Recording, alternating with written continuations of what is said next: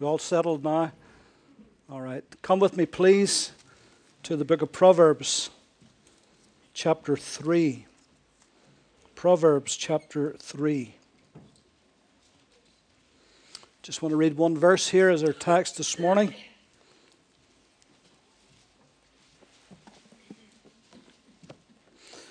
Proverbs chapter 3 and reading verse 33. The curse of the Lord is on the house of the wicked, but he blesses the home of the just. The curse of the Lord is on the house of the wicked, but he blesses the home of the just. God's desire for the home of the just is to be a blessed place, a haven of rest, an oasis, somewhere that you're glad to come home to a place where you feel wanted, saved, safe, loved, cared for, admired, respected. It should be the warmest, gladdest, peaceful, the most happiest place in all of your neighborhood if you are the home of the just. Notice here that the writer differentiates between the house of the wicked and the home of the just. Because for the just, it's not just a house, it's a home. And the home, the family, is God's institution, is it not? It's a, a divine ordination, a prerequisite for good within the community. In fact, the health of any community is predicated upon the health of the homes of the just. The home of the just should be a model within any community. It should be a place that's looked upon as a place of blessing. It should be a showcase for God's blessing. People, uh, we need to uh, emulate to people the blessing of the Lord within our homes. Tragically, however, homes are breaking up at an alarming rate. It's scary, the statistics. If a car manufacturer had the failure rate of marriages, they'd be out of business tomorrow. Imagine if 50% of all the cars they produced broke down and could not be fixed. They would not be in business very long, sure they wouldn't. And even more tragic and sad is the fact that Christian marriages the homes of the just, no less, are also breaking up at an alarming rate. In fact, we're not lagging far behind the secular world in that respect either. And yet, the scriptures do say that God blesses the home of the just. So, what is happening? Where are we going wrong? How come we are failing in this respect? Well, let me give you some reasons. To some people, the home is just, uh, it's just a pit stop. It's just somewhere where you refuel. Some people, it's hardly ever there. They don't spend much time at home. So many other things has come into their lives that is taking up all of their time and effort. To some, it's just a place of pressure, paying the bills, meeting the needs, mortgages, rents, raising a family on limited resources. All of that can amount to pressure, pressure, pressure, pressure, till debt us do part. Many, many families has fallen apart over no other reason than the mountain of debt that they were under and the pressure that that brings into a home is immense. And then to others, the home is just a continual problem. Fights, rows, verbals, arguments, division, strife, harsh words continually spoken, frosty atmospheres for days on end, all vision and no sound. Now, all of us has had moments of all vision and no sound, ever truthful But for some, it can go on for days and even weeks. Sally and I knew a couple many years ago. And they hadn't spoken for years and years and years, and they lived in the same house. And sometimes the atmosphere is not frosty, but it's hot. really hot. Somebody said they didn't believe in flying saucers to get married.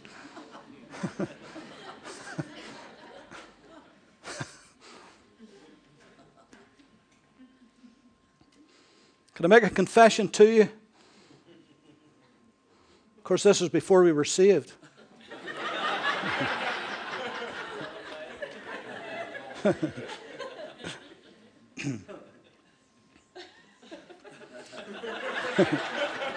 I maybe shouldn't make this confession because this image will be imprinted on your brain for the rest of the morning. Sonny and I wasn't long married, and was, it was one Saturday morning. I remember it well.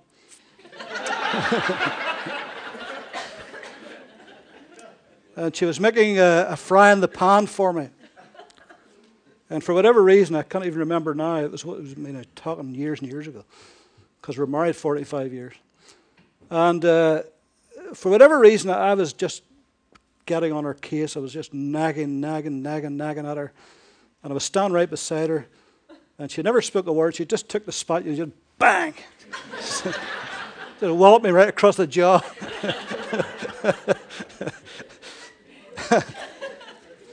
and I took it off her. And I broke it in about 20 pieces. Flung it on the floor and walked out. And then after five minutes, you have to think about it, and then you had to laugh. How ridiculous, how stupid was that? You know, it was just, but just in the heat of the moment course, you're all great saints and nothing that would, would ever happen to you lot. you're too holy to do such things. But it was now before we were saved, I have to, I have to admit that. now, to others, uh, the home is a, just a place of pride. Now, pride in the wrong sense. Pride in the sense that for them it's a house rather than a home. It's, it has to be out of the showcase. I mean, it's like a show house, and you mean you don't even sneeze in it. And woe betide anybody that moves a, a pillow or a cushion. And so the, the house then becomes the be all and end all, which is what really meant to be. And then to others, it's, it's a prison. It's a place of intolerable loneliness and drudgery and boredom. A prison without bars, it has become. Place of confinement and restriction. And yet the scriptures say, but he blesses the home of the just. Let's look at some things that are found in the home of the just. Nothing startling here, but just a reminder. Love is found in the home of the just. Now, I talked just a couple of moments ago about me nagging my wife, but not trying to stereotype, but nevertheless, usually it's the woman who are the nags. That's fighting talk, isn't it? That's me on the pot noodles for lunch. Now, I'm not talking here about women having to remind their men to do things,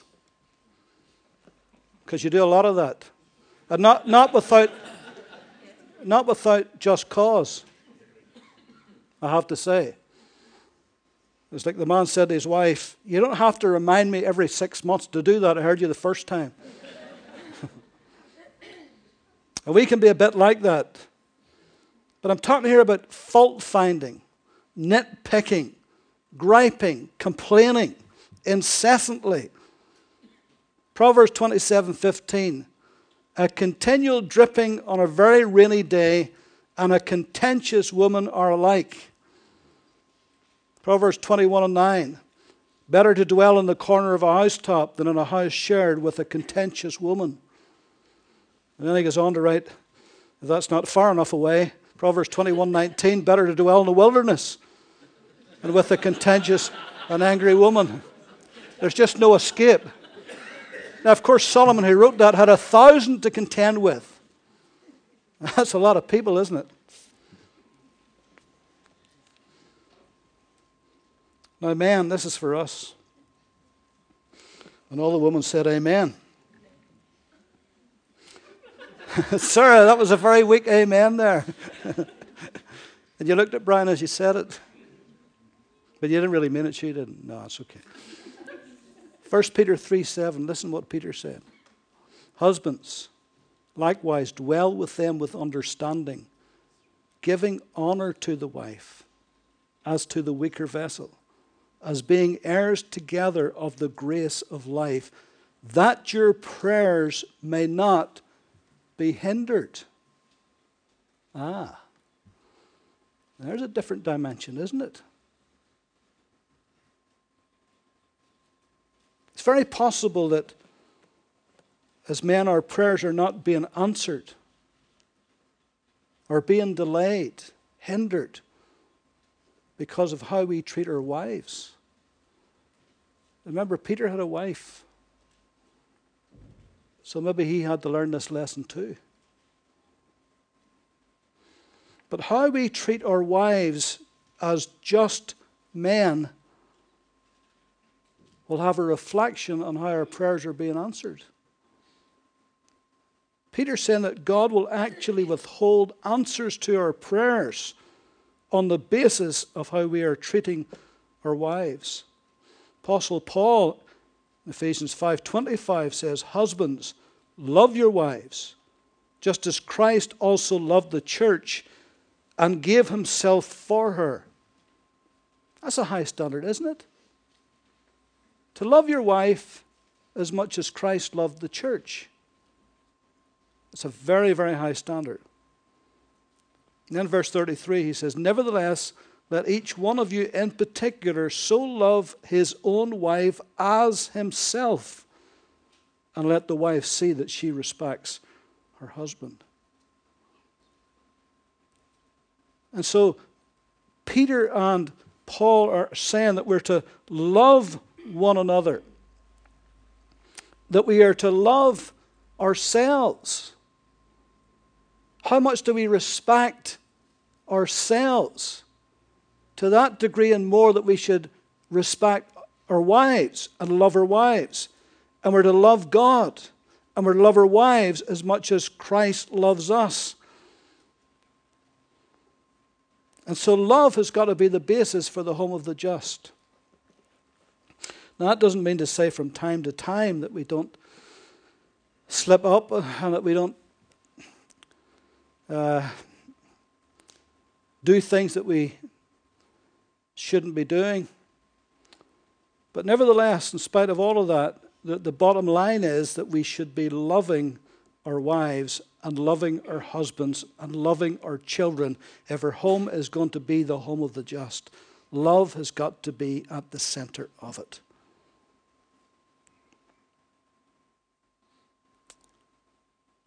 Wisdom is another thing Proverbs 14 and 1 says, Every wise woman builds her house.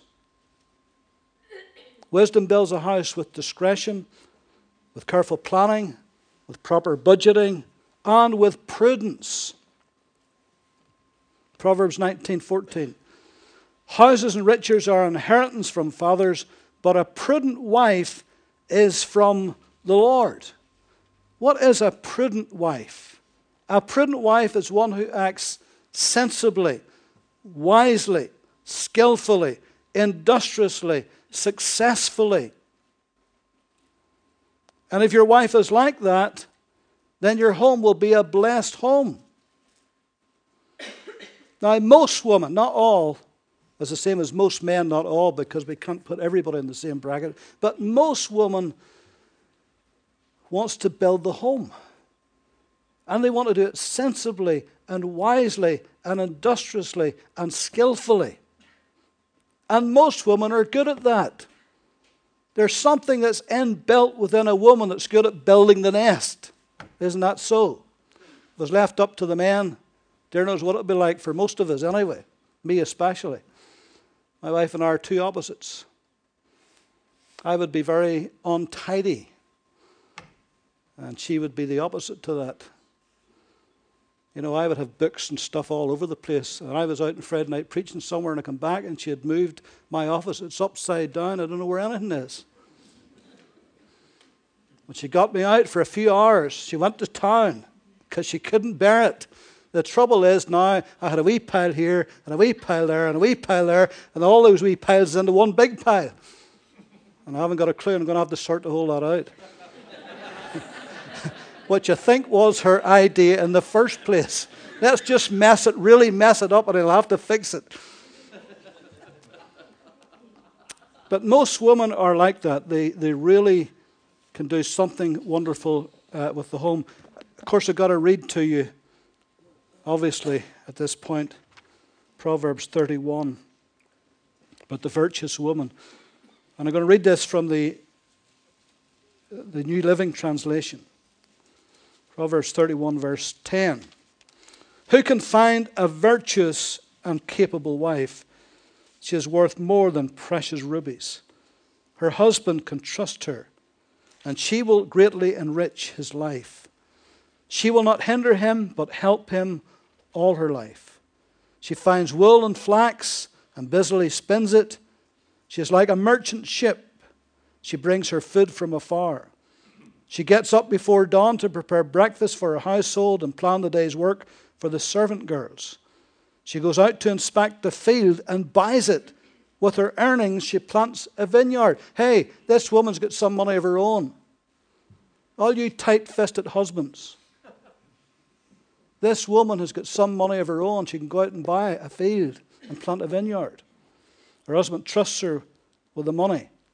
She is energetic and strong, a hard worker. She watches for bargains. I believe that a woman has got a special gland in her nose to sniff out bargains. Usually, we men are useless at this, aren't we?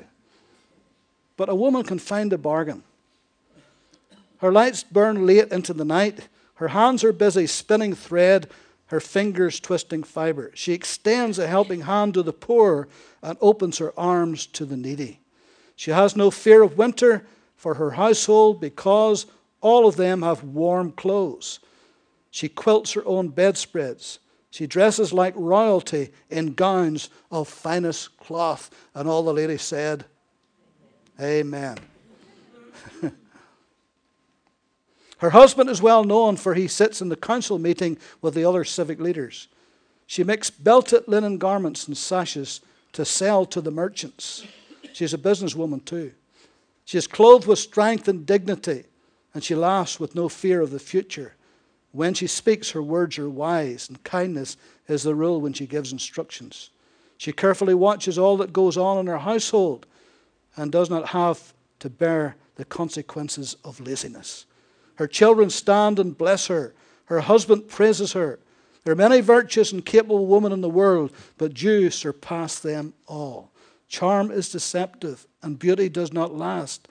But a woman who fears the Lord will be greatly praised. Reward her for all that she has done, and let her deeds publicly declare her praise. Isn't that lovely? Isn't that true? And so the home of the just has got love, it's got wisdom, it's got the peace of God. Now, not just the absence of strife, but the peace of God. This is more than just a cessation of hostilities or some kind of a truce in the home, but it's the very peace of God that's in the home. Now, over the years, I have, especially in the past, done quite a bit of travel and preached in other countries, and have stayed in many, many homes. I remember one particular trip, I, I, I woke up one morning, I didn't even know what town I was in, it, never mind what, where who I was staying with, because there'd been that many. I was in like nine different beds in four or five weeks. But having traveled and having stayed in many homes, I can tell you, when you go into a home, I mean, within hours sometimes, usually within a couple of days, you can sense whether the peace of God's in this house or whether it isn't. And sometimes, you know, when you come into the house because you're a visitor and you're a stranger, best foot is put forward. But if you're in there for a few days or a week and you become part of the furniture and the defenses are down, uh, then you can sense the tensions in the air. It's crackling sometimes. And I've stayed in houses like that, and let me tell you, it's not very pleasant. And you don't feel overly welcome either. But you go into other homes, and the peace of God permeates it. And it's just a place where you find comfort and rest, and you feel welcome. They do everything to make you feel welcome. And what a difference that makes. Is the peace of God in your home? Is it the home of the just? Then there is the provision of God. Psalm 37 25 I have been young and now I am old, but I have never seen the righteous forsaken, nor his seed begging for bread.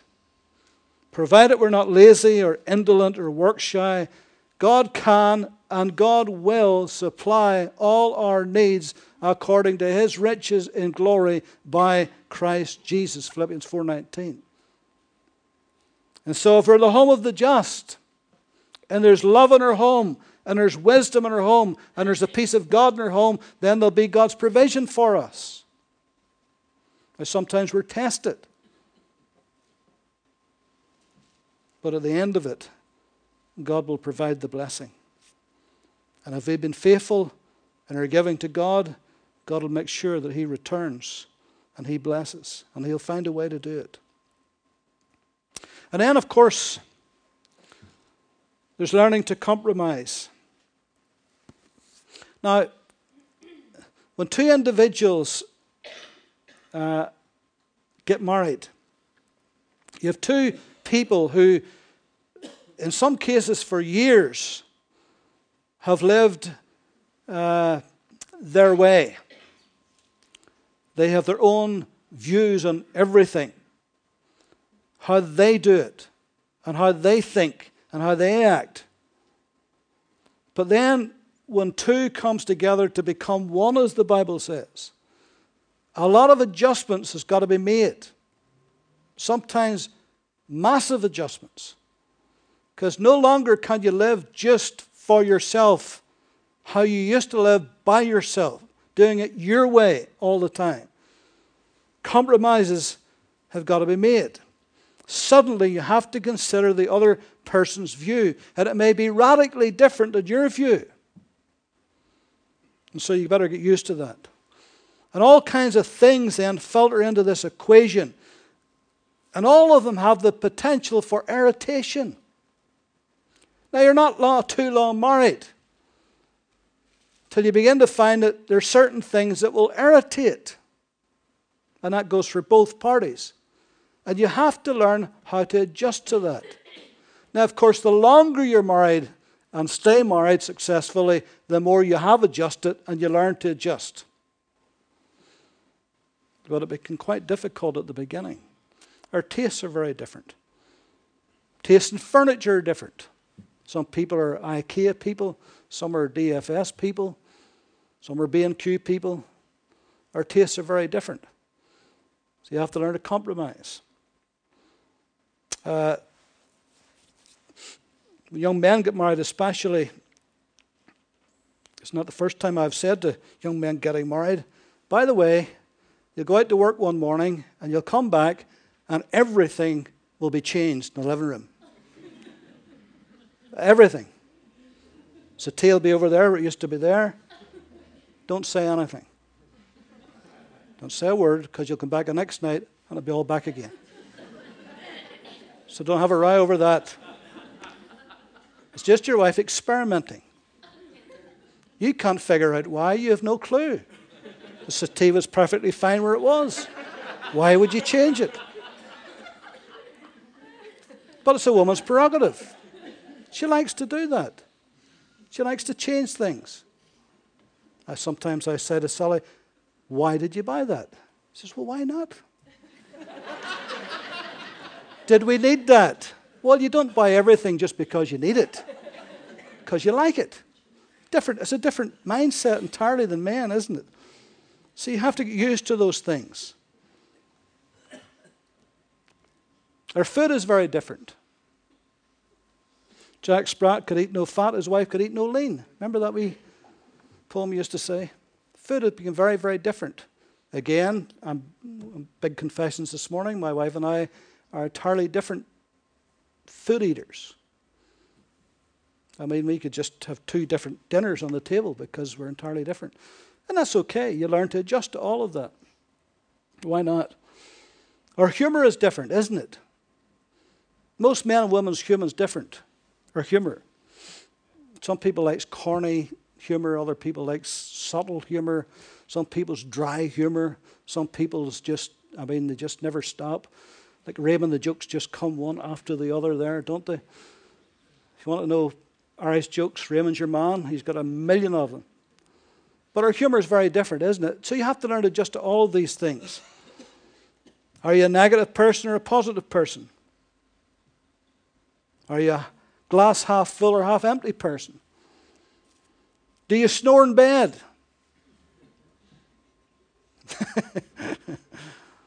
well, we'll not go down that road. Do you leave the toilet seat up or down? that can be the cause of many words. Do you squeeze the toothpaste from the end, the middle, or the beginning?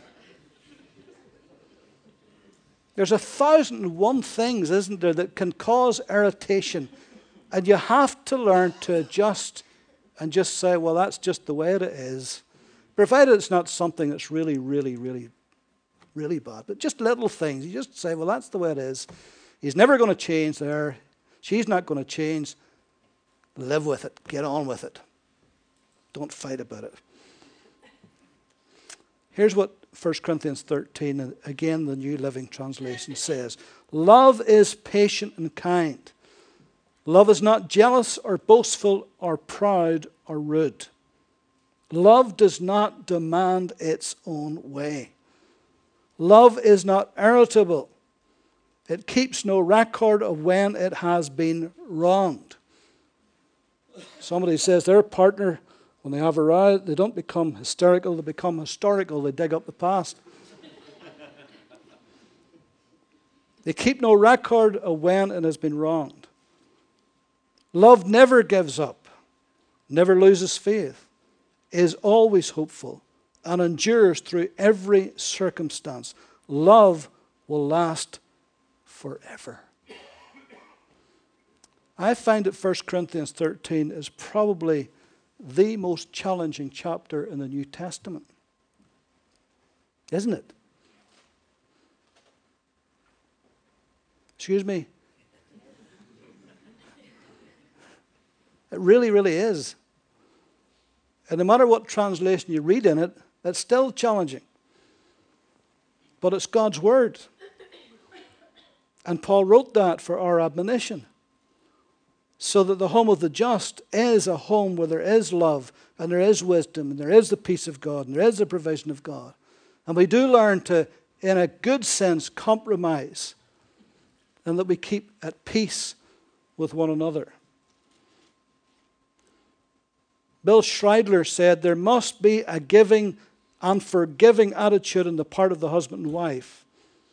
The success of a marriage will depend upon the degree of willingness to defer to the desire or taste of one's mate. Choosing to honor and concede to your spouse's desire or choice will eliminate many irritations and produce unity. God blesses the home of the just.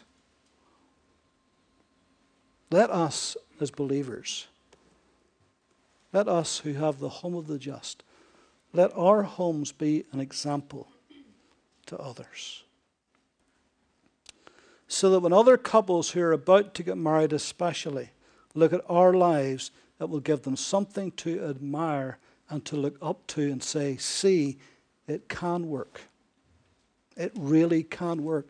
Because many young couples are looking around today and they're looking for role models or they're looking for some encouragement to say, does this thing really work? Yes, it can work if it's the home of the just and we put principles into operation. Listen, let me just say something here. Might as well say it out loud. There are many unbelievers who's got better homes than believers. Isn't that true? There's people who doesn't even believe in God and they have a happy marriage. Why is that? Because they're doing the things that makes for a happy marriage. There's principles. And there's people who are believers and it should be the home of the just for them and it's just a like a boxing match. It's not the home of the just. Why? Because they're not putting principles into operation. So let for our part, as much as lies within us, takes two to tango. So, as far as what lies within us, because we constantly, and another thing I tell young people when they're about to get married, don't think when I get married, I'm really going to change him or I'm really going to change her. You really need to change yourself. That's who needs changed. Because you're about to enter into that relationship where your whole idea is, I'm really going to change them. When I get married, I'm really going to change them. That's a recipe for disaster. You need to look at yourself and say, what is within me to change? And if they, the other person has to be changed that much, then you've got to question yourself, well, why am I doing this in the first place? Amen? So let us, as the just today, let our homes, our marriages, as much as lies within us, our families, let it be a model for others that can look to and say, see, it really can work. God can really bless this and so that we're encouraged. Amen? Amen. Let's pray.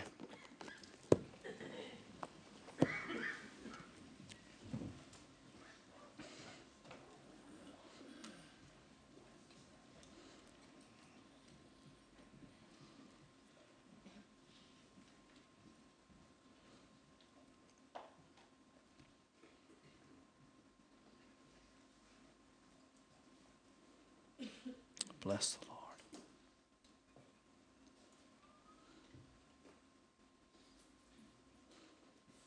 Lord, we give you thanks that family is your idea.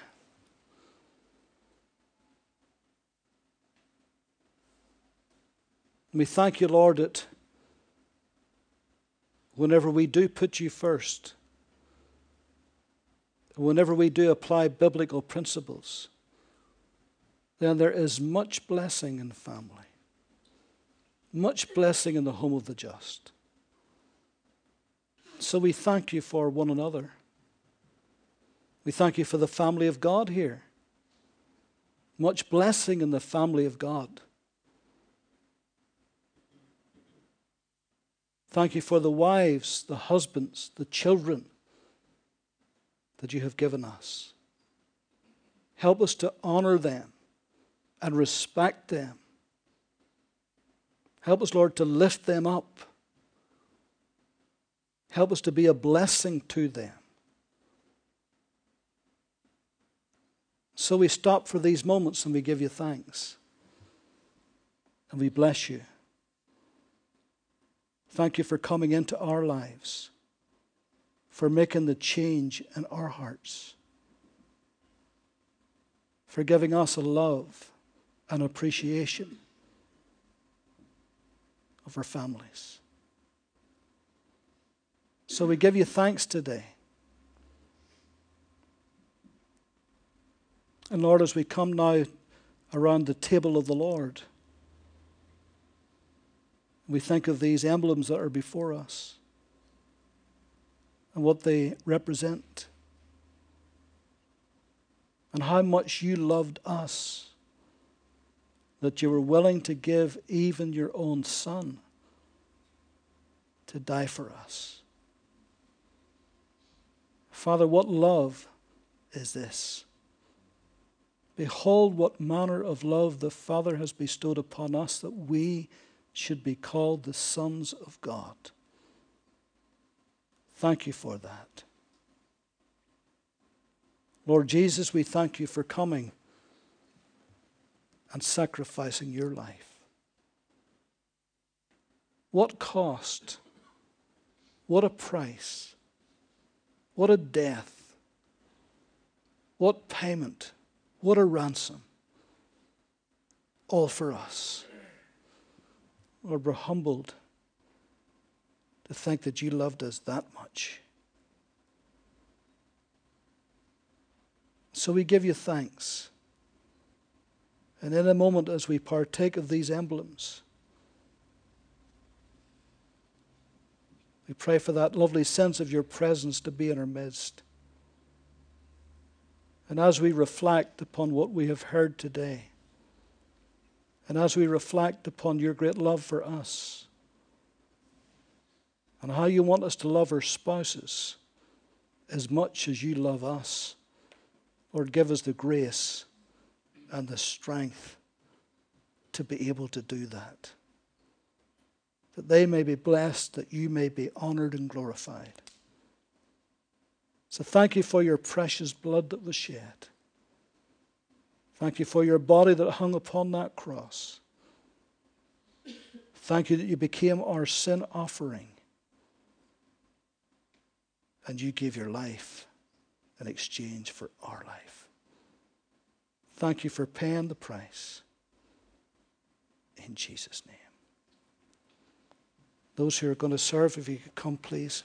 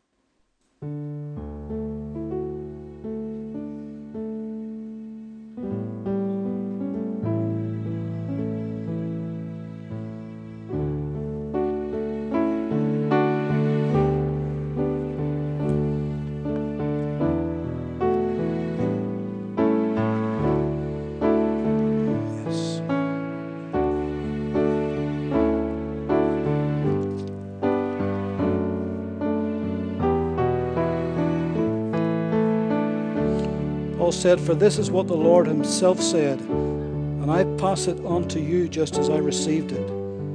That on the night when he was betrayed, the Lord Jesus took a loaf of bread, and when he had given thanks, he broke it and said, This is my body which is given for you. Do this in remembrance of me. And in the same way, he took the cup of wine after supper, saying, This cup is the new covenant between God and you, sealed by the shedding of my blood. Do this in remembrance of me as often as you drink it.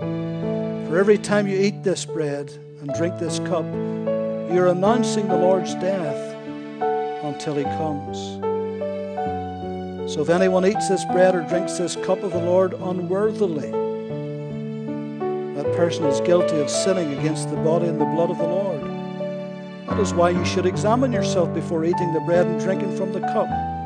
For if you eat the bread or drink the cup unworthily, not honoring the body of Christ, you're eating and drinking God's judgment upon yourself. That is why many of you are weak and sick, and even some have died.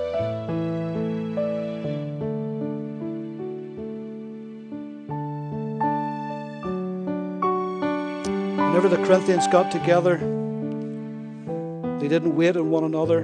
They would have a love feast. At the end of it, they would break bread together. Some of them wouldn't share their food. Some of them got drunk. So they were eating in an unworthy manner.